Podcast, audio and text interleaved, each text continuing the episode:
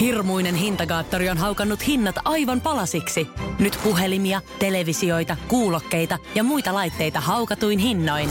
Niin kotiin kuin yrityksille. Elisan myymälöistä ja osoitteesta elisa piste fi. Akseli Kuhalampi ja rockmusiikin tyylisuunnat. Radio City. kaksituhattaluvun ensimmäisen vuosikymmenen aikana yhdeksi keskeiseksi valtavirran tyyliksi musiikissa ja myös pukeutumisessa sen ohella nousivat bändit, joiden tunnusmerkkejä olivat tuska ja melankolisuus.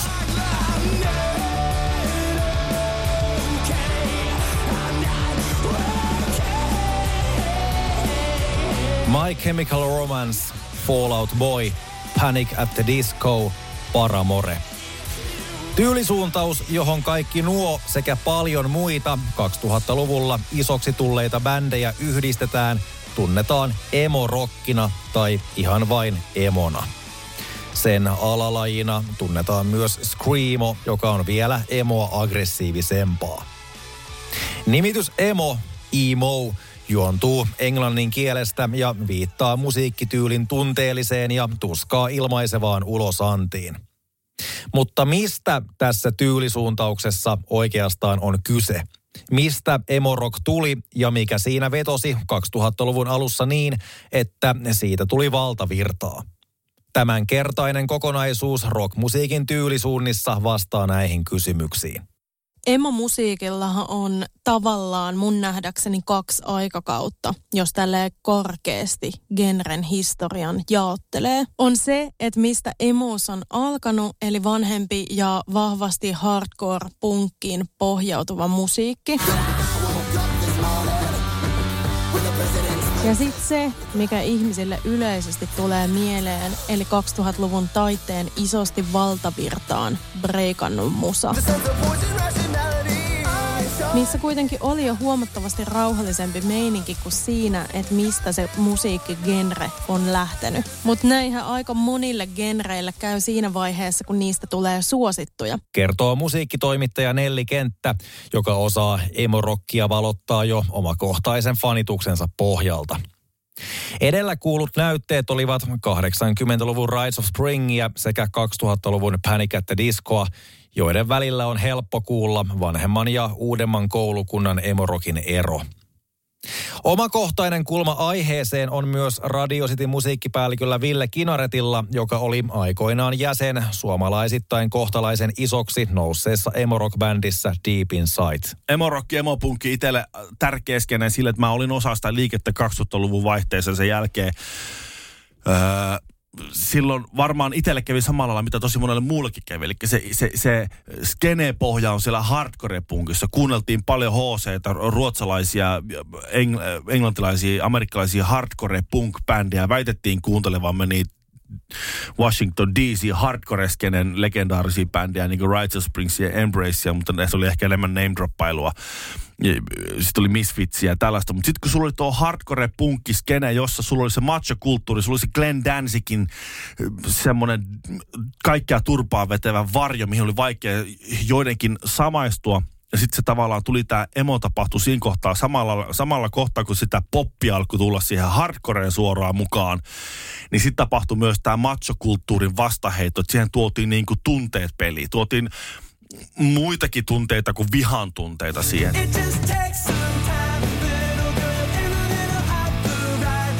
Yksi merkittävistä kaksituhattaluvun alun kynnyksellä isoiksi nousseista emobändeistä oli Arizonassa Yhdysvalloissa yhdeksänkymmentäluvun alkupuolella perustettu Jimmy Eat World. Yhtyeen neljäs albumi, heinäkuussa kaksituhattayksi julkaistu Bleed American, osataan nyt parin vuosikymmenen jälkeen tunnustaa yhdeksi emotyylisuunnan merkkiteoksista. Albumi joutui monen muun aikansa populaarikulttuurin tavoin muutosten kohteeksi varovaisuuden varjolla. Syyskuun yhdentoista iskujen jälkeen aiemmin samana vuonna julkaistu Bleed American nimettiin uudelleen yhtyeen nimikkoalbumiksi, ja sellaisena sitä myytiin aina vuoteen kaksituhattakahdeksan saakka. Emo rockin juuret ovat kahdeksankymmentäluvulla syntyneessä hardcore-punkissa, joka taas haarautui perinteisemmästä seitsemänkymmentäluvun punkista. Myös hardcore-punk evolvoitui osaltaan eri suuntiin. Tuli skeittipunkkia, tuli grunge, mutta ohessa pinnan alla kasvoi myös tyylisuuntaus, joka toi hardcoreen tunteet. kaksituhattaluvulla isoksi nousseet emo-bändit kuulostivat sekä raskaalta että popilta yhtä aikaa. Niissä oli nerokkaita koukkuja sekä henkilökohtaista tuskaa kuvailevia sanoituksia. Emo ja emous on käsitteenä vähän hämärä ja usein sitä käytetään kuvaamaan nykyään pop-punk-yhtyeitä, millä on vähän kajaalia enemmän kuin muilla. Mutta vahvasti mä ajattelen, että emouteen liittyy melodramaattisuus, aiheet kuolemasta, masennuksesta ja hyvin suora ja herkkä tunteiden käsittely. Semmoisella tavalla, mitä ehkä ennen sitä ei ollut totuttu kuulemaan. Ja mun mielestä on aina aika hyvä kysymys, että onko emo kuitenkin varsinkin nykyään semmoinen genre, missä se musiikki jää vähäpätöisemmäksi asiaksi kuin biisien lyriikka. Ei sillä, etteikö biisien lyriikat liittyisi siihen musiikkiin, mutta emo-musiikissa nimenomaan se biisien sanoitus on ollut vahvasti sitä, että mikä on moneen vedonnut. Välihuomiona, että mä oon itse emo ikuisesti. Kuten musiikkitoimittaja Nelli Kenttä tuossa kertoi, emo-rockissa sanat ovat hyvin keskeisessä osassa, etenkin kun vertaillaan sitä perinteisemmän kaltaiseen uhmakkaaseen heviin. Tuli sellaisia äh, Refused, hieno bändi Ruotsista, Dennis Lynksen kaltaisia tuota, keulakuvia, jotka uskalsi olla ha- hauraita tai jotka uskalsi olla biiseissä ja, ja ihmisten edessä niin kuin mu- muullakin tavalla rikkinäisiä kuin vaan tavallaan vihaiset. Tuotiin, äh, tai, tai Jared Leto kaltaisia keulahahmoja, tämmöisiä underkyynejä, herkkiä hahmoja. Ja sitten käännettiin sisäänpäin tekstimaailmassa tavalla. Ja se, se oli aika mullistavaakin äh, niin kuin, niin kuin käännös. Että jos äh, hardcoressa puhutaan, että sä oot paska, mitä sä oot mennyt tekemään, sä oot yhteiskuntaan perseestä, että sun täytyy korjaa tää sun vika, niin sitten emo, emossa käännettiin vähän samalla kuin grungessa tapahtui kymmenen vuotta aikaisemmin, että käännettiin sisäänpäin, mä oon paska, miksi mä tein näin, miksi näin, näin, miksi mä taas mokasin tämän, miksi näin perseestä, mitä mun pitää tehdä, että mä voin muuttua. Ja, ja sitten kun oltiin tämmöisiä herkkiä ja tunteellisia, niin jos grungessa äh, ahdistuttiin ja ammuttiin itseltä aivopellolle, niin sitten e- e- emossa Puhut, puhutaan niin kuin ruotsalaistyyppisesti ja sitten itketään ehkä meikit value suihkussa, M- mutta ta, tuotiin niin, tavallaan semmoinen niin kuin machokulttuurin vastaisku ja tuotiin tavallaan ikään kuin, niin kuin se oma sisäinen maailma ennemminkin siihen peliin kuin se semmoinen yhteiskunnallinen kritiikki.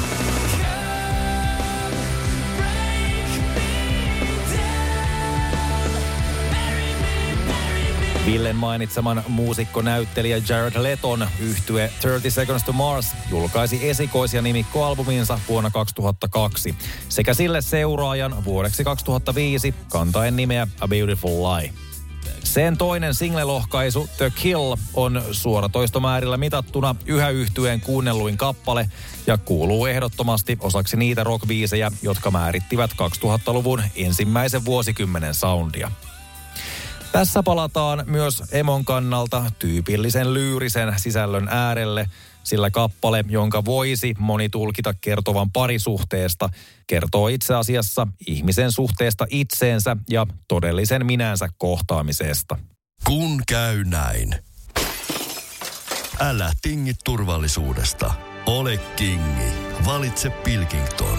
Lasinvaihdot ja korjaukset helposti yhdestä osoitteesta tuulilasirikki piste fi. Laatua on Pilkington. On yksi pieni juttu, joka keikkuu Ikean myyntitilastojen kärjessä vuodesta toiseen. Se on Ikeaa parhaimmillaan, sillä se antaa jokaiselle tilaisuuden nauttia hyvästä designista edullisesti. Pyörykkähän se. Tervetuloa viettämään pyörykkäperjantaita Ikeaan. Silloin saat kaikki pyörykkäannokset puoleen hintaan. Ikea. Kotona käy kaikki. Pyörykkäperjantai. Erityisesti kaksituhattaluvun ensimmäisellä kymmenellä emotyylisuuntaus näkyi mustana pukeutumisena ja äärimmäisen melodramaattisena itseilmaisuna. Tässä sarjassa monesti äänessä ollut musiikkitoimittaja Nelli Kenttä tunnustautuu ikuiseksi emoksi, joten hän saa jälleen avata hieman lisää, mihin emobändien vankka fanipohja perustuu. Aika monen asian summa. Emobändeihin liittyy hyvin vahvasti fanikulttuuri, enkä mä ihmettele yhtään, että miksi. kaksituhattakaksikymmentäkolme Mielenterveyden keskusliiton kulttuuriteema on heavy-musiikki. Ja sehän perustuu nimenomaan siihen, että miten raskaammassa musiikissa käsitellään myös niitä kipeitä asioita. Se on vallan mainio keino vaikeiden tunteiden käsittelyyn. Ja Ylen haastattelussa Mielenterveyden keskusliiton kulttuurituottaja Nina Tuittu sanoi, että hevissä ei mennä pakoon mitään, mikä ihmiselämässä on läsnä. Ja musta se on erityisen hyvin sanottu ja pätee emomusiikkiin tosi vahvasti. Se, että sä kuulet jonkun lempibändin jäsenen kamppailevan ihan samojen ongelmien kanssa kuin itsekin kamppailee, niin helpottaa aika monen oloa mielenterveydellisesti ja luo tiettyä. Ehkä voisi sanoa, että parasosiaalista suhdetta musiikin tekijöitä ja fanien välillä. Sen jälkeen ei ole mahdollisesti enää niin ulkopuolinen tunne, koska emothan stereotyyppisesti on just niitä ulkopuolisia tyyppejä. Ja tämä kaikki on mun mielestä emomusiikin keskiössä. Mä muistan, että mä oon joskus jostain lukenut jonkun vitsin siitä, että emot on vähän niin kuin gootteja ja punkkareita, mutta vaan vielä askeleen enemmän tunteellisia. Jollain tavalla samaistun itse siihen.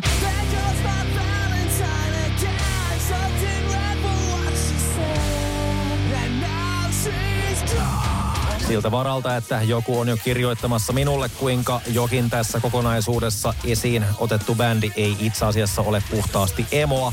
Vastaan jo tässä kohtaa. Tiedetään ja entä sitten. Jokaisen musiikkityylin kovimmat fanit ovat puritaanisia ja netistä näiden mielipiteitä lukemalla tulee vain johtopäätökseen, ettei mikään sovi oikeastaan mihinkään ja vain se eka demo jostain monen vuosikymmenen takaa edustaa tyyliä puhtaimmillaan.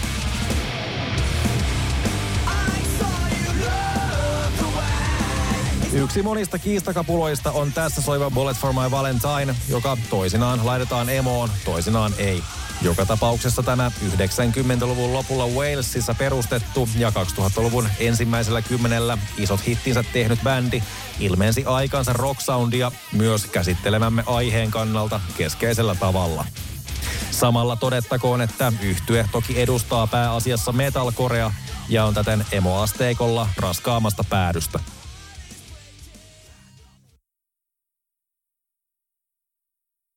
Myös emorokista puhuttaessa ensimmäisen aallon eli kahdeksankymmentä- ja yhdeksänkymmentälukujen bändit edustivat raskaampaa ja raaempaa ilmaisua. kaksituhattaluvulla hommaa vietiin jo huomattavasti popimpaan suuntaan, mutta se ei toki ollut vain emojuttu. Se päti rockiin muutenkin.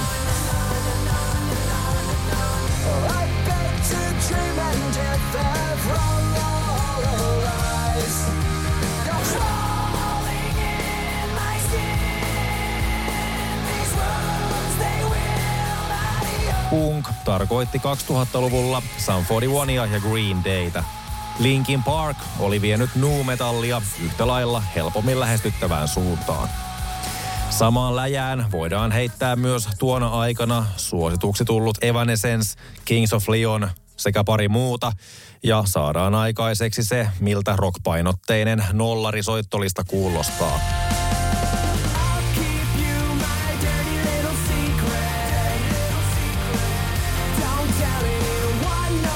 Tyylit sekoittuivat ja myös tuskaisesta ja raaasta ilmaisutyylistään tunnettu emo oli muuttunut ainakin monissa tapauksissa hyvin popahtavaksi, myös sanoituksiltaan. Esimerkkinä pidettäköön Oklahoman Stillwaterista ponnistanutta The All American Rejectsia, jonka toinen studioalbumi Move Along vuonna kaksituhattaviisi toi radioon ja musiikkitelevisioon hitit Dirty Little Secret sekä albumin nimikappaleen Move Along. Kummatkin kappaleet löytyvät useammaltakin Billboard-listalta, mukaan lukien Hot Satasen korkeimman kaksikymmentä joukosta. Tähän saakka ollaan nostettu esiin jo useampikin albumi ja kappale vuodelta kaksituhattaviisi, joten kyllä, vuosi oli melkoinen emorokin ja yleisemminkin kaksituhattaluvun poprockin kannalta. Mutta mitä emoon tulee, tyylisuunnan kenties isoimmat hitit olivat kuitenkin vasta edessä. Akseli Kuhalampi ja rockmusiikin tyylisuunnat. Maanantaista torstaihin viisitoista kolmekymmentä. Radio City. On yksi pieni juttu, joka keikkuu Ikean myyntitilastojen kärjessä vuodesta toiseen. Se on Ikeaa parhaimmillaan, sillä se antaa jokaiselle tilaisuuden nauttia hyvästä designista edullisesti. Pyörykkähän se! Tervetuloa viettämään pyörykkäperjantaita Ikeaan. Silloin saat kaikki pyörykkäannokset puoleen hintaan. Ikea. Kotona käy kaikki. Pyörykkäperjantai!